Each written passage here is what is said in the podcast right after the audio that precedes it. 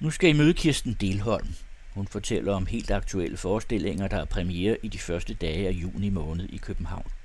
Operation Orfeo på Skuespilhuset og Amduat, en iltmaskine på Republik.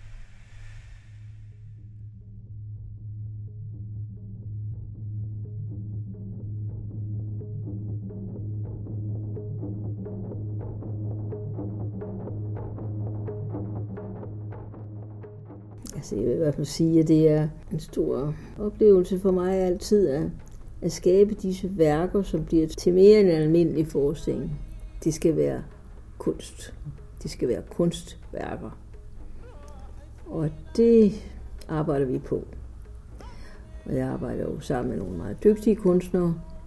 Vi arbejder altid flere sammen. Og øhm, det er altid samarbejde, vores forestillinger. Det er virkelig meget vidunderligt at arbejde med disse mennesker. Og nogle af dem har jeg arbejdet sammen med i mange, mange år, som lysdesigneren Jesper Kongshavn i over, over 20 år.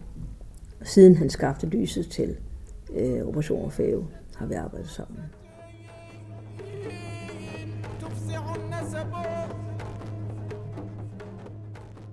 Og jeg vil gerne lave en opsummering af både Andreas og Orfeo. Fordi jeg synes, de repræsenterer meget godt mit værk. Og hvis jeg, hvis jeg kun skulle tale om Orfeo, det ville ikke være rigtigt. Det er et, et klassisk, ikonisk værk, jeg har lavet. Og det blev altså skabt i 1993. Og kan stadigvæk ses, uden at man tænker over, hvornår det blev skabt. Og det er så skabt ud fra myten om Orfeus og Eudica. De to andre værker, hænger de så sammen med, med det? Altså det er ligesom, du omtaler det som en trilogi. Ja, det gjorde jeg, da jeg tænkte på det her, altså for to, tre år siden, at jeg ville gerne lave en, en trilogi, hvor jeg så tænkte, jeg, jeg har jo en del, det vil sige, jeg har jo Operation Orfeo, og så kom Måns Søndergaard med teksten om Gilgamesh, og så kom forfatteren Harald Rothmann med teksten Amduat, en iltmaskine, hvor vi dykker ned i den egyptiske underverden. Og så pludselig stod jeg altså faktisk med tre underverdens værker, og kaldte det derfor en underverdens trilogi. Så øh, det sjove er jo, eller det særlige er jo, at Orfeo slutter vores trilogi, men det er i virkeligheden er den første forskning, jeg lavede fra underverdenen. Ja, det er de der gamle myter der, de bliver ved med at betyde noget for mennesker igennem alle tider, ikke? Og øh, den der underverden der, som er så, så mystisk, den er jo så også enormt interessant. Denne her trappe, så du også kalder det, en uendelighedstrappe, hvad mener du så med den? Det er rent visuelt, er det, skal den opleves som uendelig, fordi man ser aldrig nede fra salen, hvor den starter eller slutter. Derfor kalder jeg den en uendelighedstrappe. Det er meget vigtigt, hvor, det, hvor folk sidder, at de, de må aldrig se, hvor den slutter.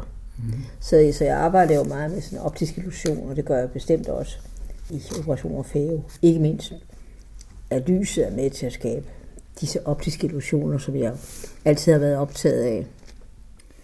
Ja, du er jo oprindeligt uddannet billedkunstner, og rummet kommer altid først i arbejdsprocessen, har, har du sagt. Valget af en bestemt bygning eller et bestemt sted, der er afgørende for, hvilket udtryk eller hvilke emner du vil undersøge. Vil du uddybe det med, med rummet?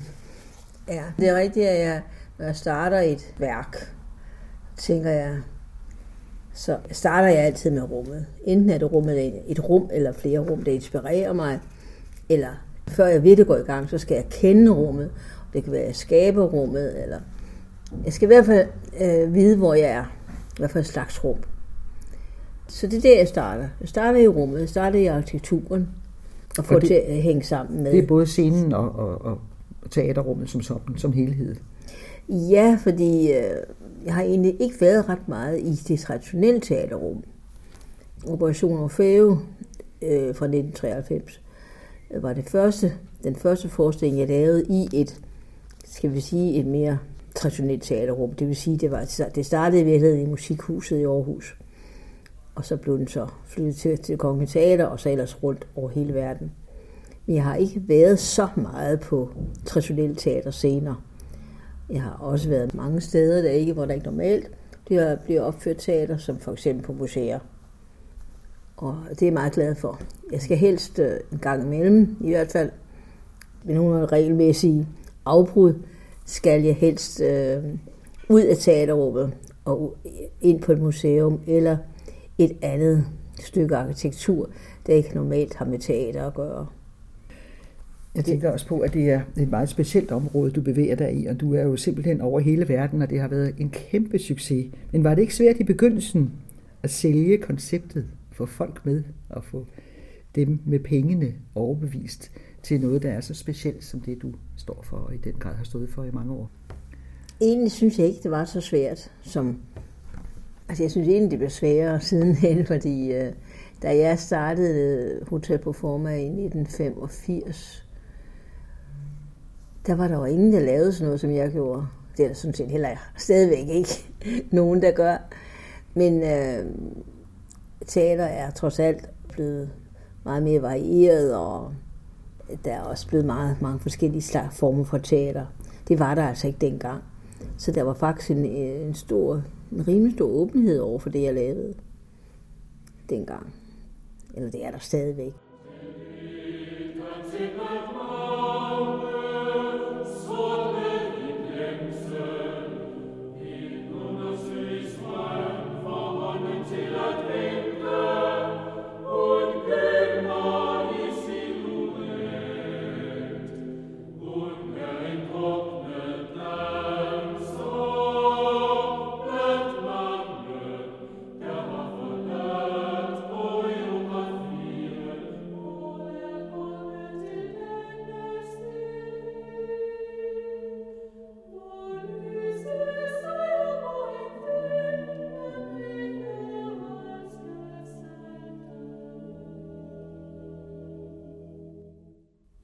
Du starter Hotel Proforma i 1985.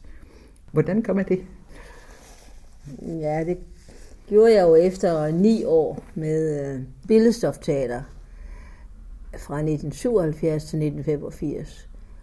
Og det var en periode, hvor vi lavede 28 produktioner på de ni år. Og vi var rigtig meget ude på museerne. Vi var slet ikke på nogen teaterscener. Og da, da jeg så sluttede med billedstofteater, det var nonverbal teater. Eller installationer, det performance, vil man nok snarere kalde det i dag. Efter i så mange år ikke har brugt ord og tekster, så startede vi at lave en forestilling, hvor jeg bad Inger Christensen om at skrive en tekst. Og det blev så til forestillingen Æder, som blev opført på Statens Museum for Kunst, blandt andet. Og der talte vi altså uafbrudt i halvanden time. Så der tog jeg fat på det med ord, og sidenhen har jeg brugt rigtig mange danske eller og, og udenlandske forfattere og digtere, som skrev tekster til et visuelt koncept. Men det visuelle koncept er altid kommet først. Men det har jeg, jeg er meget glad for ord og, og tekster i det hele taget. Mm. Jeg har haft meget gode samarbejder med digtere og forfattere. Ja, det er jo også et samarbejde. Altså, ord og visioner. Du har dine visioner, de har deres ord, men det er jo, jeg kan sagtens forstå, det må være et nødvendigt samarbejde. Sådan har du det jo også med komponisterne, ikke? Du, øh, du bruger Harry Shankar Kishore nu og Marie Højlund. Det er jo også noget med, at man i den grad arbejder sammen. Der skal jo musik på og lyde på. Jeg kunne godt tænke mig at høre om den proces med musikken, der bliver blandet ind i visionerne. Jo, jeg bruger jo mange forskellige slags kunstneriske udtryk, og ikke mindst musikken. Jeg bruger meget forskellige slags musik. Jeg opfatter det jo sådan, at musikken er, kan du sige, broen til følelsesuniverset. Og det kan vi ikke leve uden. Det kan jeg i hvert fald ikke. Så det er meget vidunderligt at arbejde med, med musik. I det tilfælde med, med Operation Orfeo,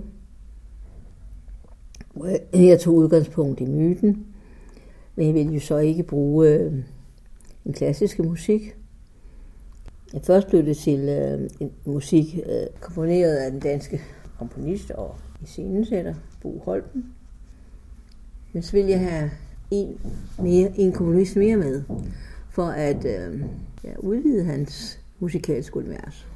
Og så skulle det være en, der var kendt internationalt.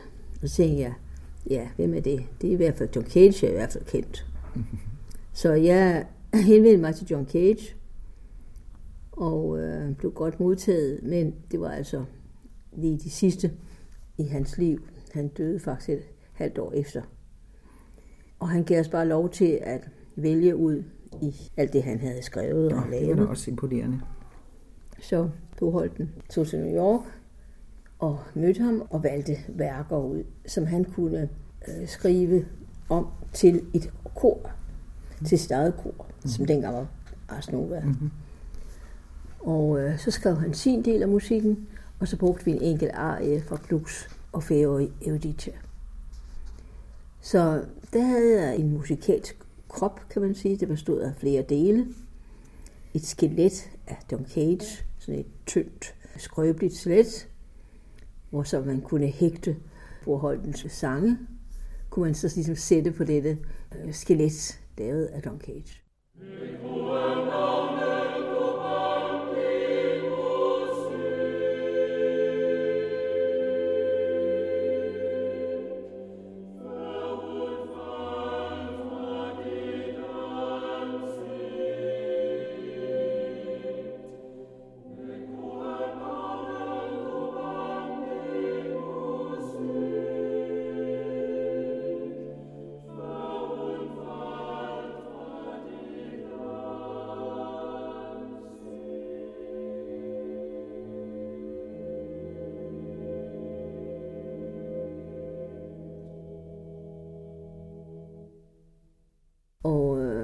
Og det blev altså en rigtig god sammenblanding. Og det blev til Orfeo, som er et værk, der virkelig kunne opføres, jeg vil nærmest sige hver dag. På alle, te- på alle teatre, synes jeg jo. Og I har, I har den selvfølgelig på engelsk, som regel, ikke? Ikke kun fordi, øh, så har vi jo en libretto, vi har jo en tekst, og librettoen blev så skrevet i Michael, og den blev sunget på dansk, også selvom vi nu arbejder med et lettisk kor, og de har lært at synge på dansk. Og disse tekster bliver vist som øh, titler, overtitler hedder det. Men det, som John Cage har lavet, det er sådan set både på et ikke-sprog, eller på fransk, eller på, på andre sprog. Så det, der bliver ikke oversat noget. Det behøver så åbenbart ikke, fordi man forstår godt, mm-hmm. hvad, det, hvad det drejer sig om. Fordi du har netop sagt om Orfeo, Operation Orfeo, at det er en operation, der dissekerer operan som traditionel genre. Enkelt som et kirurgisk snit og kompliceret som en stor operation. Altså operan som en stor opsat forestilling med mange musikere og sangere med arier, korsatser, orkestermellemspil og så videre. Og det er sådan set det, du gør op med her, ikke?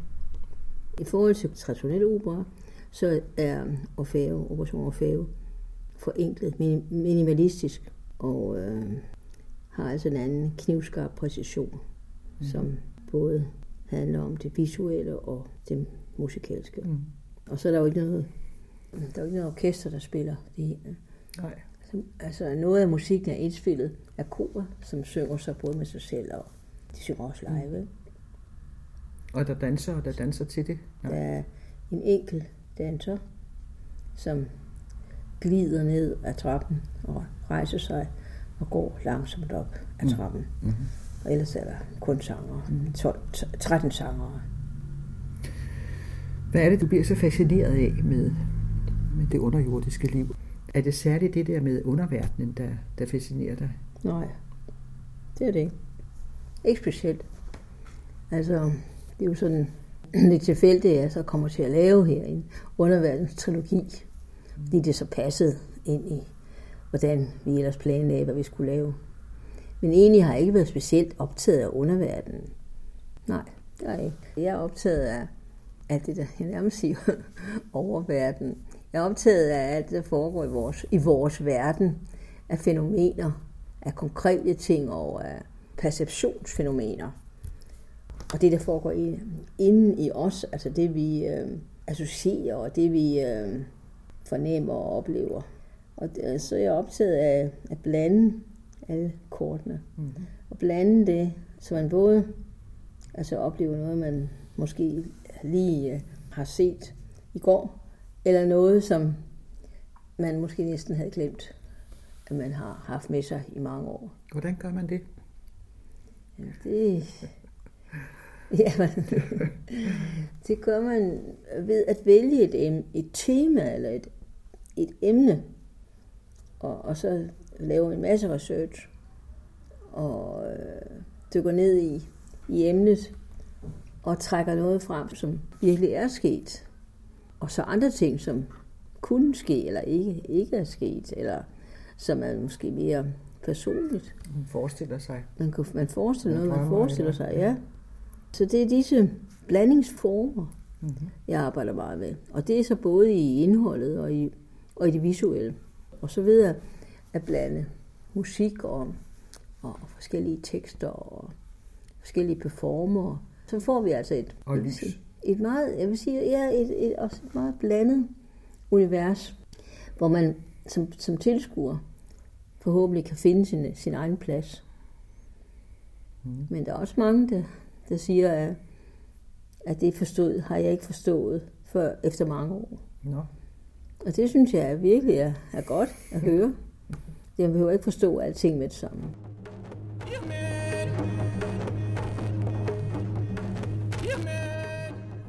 Vil du også fortælle lidt om Amduat? Fordi det er et ukendt Ja. Det, det er noget ukendt for mig. Altså, Gilgamesh kender jeg godt, og Orfeo, men Amduat ja. er, er øh, nyt. Ja, det er så kommet, fordi Harald Wohlmann øh, havde skrevet denne bog, og jeg var, i, jeg var i forvejen i kontakt med ham omkring at skrive en tekst. Mm. Og så var han da, på det tidspunkt var han i gang med at skrive sin, det, det som blev til bogen, digtromanen, om du er en iltmaskine. Og jeg fik lov til at bruge den og lave den om til scenekunst.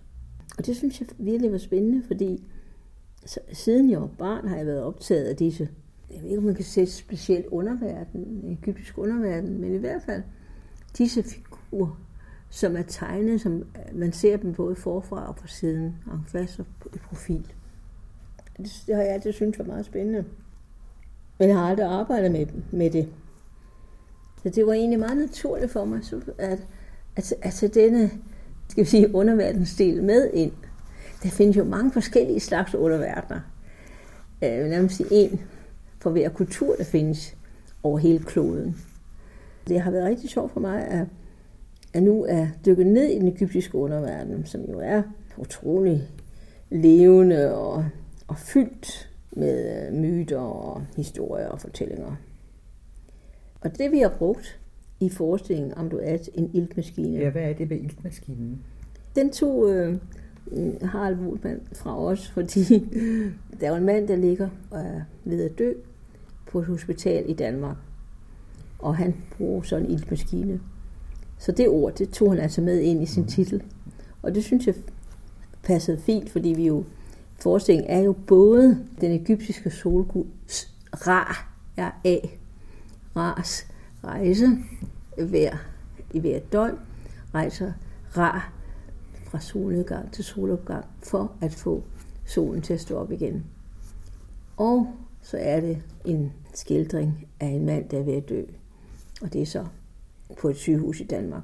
Så det, man, jeg ved ikke, om man kan, man kan nok ikke få mere forskellige universer end disse to. Og, og bogen er jo, har Harald Wohlmann jo skrevet i forbindelse med sin fars dødsleje. Hans mor gik bort 25 år tidligere, og øh, der tog øh, Haralds far sine to sønner med til Ægypten. Fordi han var meget optaget af Ægypten. Og nu synes Harald Wohlmann så, nu vil han tage sin egen far med til Ægypten. Og det har han jo så gjort ved at skrive den bog, som er meget smuk og vidunderlige tekster. Og øh, disse tekster bliver så vist i forestillingen. De bliver øh, kun tre gange bliver de talt. Og de bliver heller ikke sunget, eller, men de bliver vist på øh, den store bagvæg, vi har i forestillingen. Og ja, det synes jeg passer meget godt. Det er ikke sådan nogle tekster, der egentlig sådan kan hverken rigtig siges eller synges. Mm. Så vil de blive uh, forfladet. Den er blevet, er, er blevet meget visuelt stærkt, fordi vi uh, har lavet nogle store masker, dyre masker, øh, den egyptiske underverden er fyldt med dyr, der betyder mange forskellige ting. Og, og dem har vi så gestaltet som masker, og vi har seks dansere, der skifter maskerne og går rundt med dem. Og, og de, altså, det virker meget fantastisk. De fører en straks væk fra den dansk, det danske hospital og ned i en underverden, i hvert fald et andet sted hen. Og det er meget vidunderligt at, øh, at se på. Dyremaskerne, der associerer til det egyptiske. Ja, der kommer vi virkelig et andet sted hen. Mm. Vi med det samme et andet sted hen. Mm. Men dør han så? Øh, ja, det gør han. Teksten siger, at sige i den 12. time, jeg skal dø nu. Det er ikke fordi, jeg vil det, men det er det, der sker. Vi kan læse, at Operation Orfeo nu bliver opført for sidste gang i Danmark. Så er det altså ikke fordi, du øh, ellers er ved at gå på pension eller noget. Den bliver opført mange andre steder i udlandet. Operation Orfeo. Ja, det håber jeg i hvert fald. Det kan den, hvis straks den bliver inviteret. Nu er der så meget, stadigvæk meget covid-19 mm. ude ja, omkring, mere end der i Danmark, så, ja. så øh, vi skal nok vente lidt. Mm. Men øh, Operation Orfeo, den, den er rejseklar til hver tid, ja. det vil jeg sige. Men du siger decideret, at den skal ikke opføres mere i Danmark? Ja, lad os nu se. Lad os nu se. der er i hvert fald stor efterspørgsel. Mm-hmm. Der er udsolgt hjemme, og der er folk, der står virkelig i kø mm. for at få billet. Ja. Og jeg forstår ikke, at der ikke er nogen flere teater, i store teater i Danmark, der ikke tager den. Jeg, jeg forstår det simpelthen ikke. Og det skal være et stort teater, fordi det kræver, scenografien kræver et stort teater.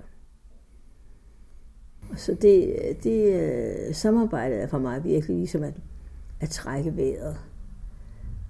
Disse værker vil jeg slet ikke kunne skabe alene, og jeg har heller ikke lyst til det. Og så Hotel Proforma som sådan, det er altså også en, et ensemble, som, som varierer. Øh, det er ikke de samme mennesker, der er med. Det er, det er et, sted, et fast ensemble. Ja, det er jo et sted, hvor, hvor vi mødes, hvor, hvor, vi kan, hvor vi kan samle mennesker, hvor vi mødes, hvor vi så udvikler.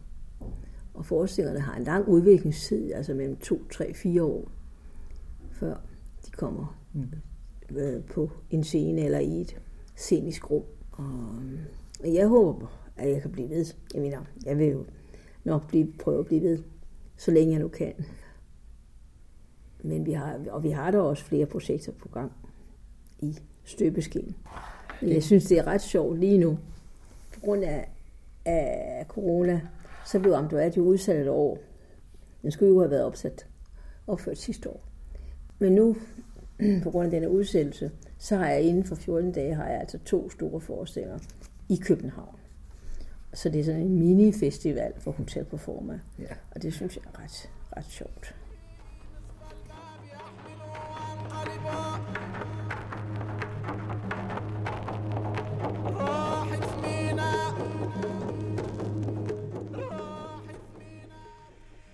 Det var Kirsten Delholm, der fortalte om sine forestillinger med Hotel Proforma. Musikken og lydene til Amduat, en iltmaskine, var af Hari Shankar Kishore og Marie Højlund.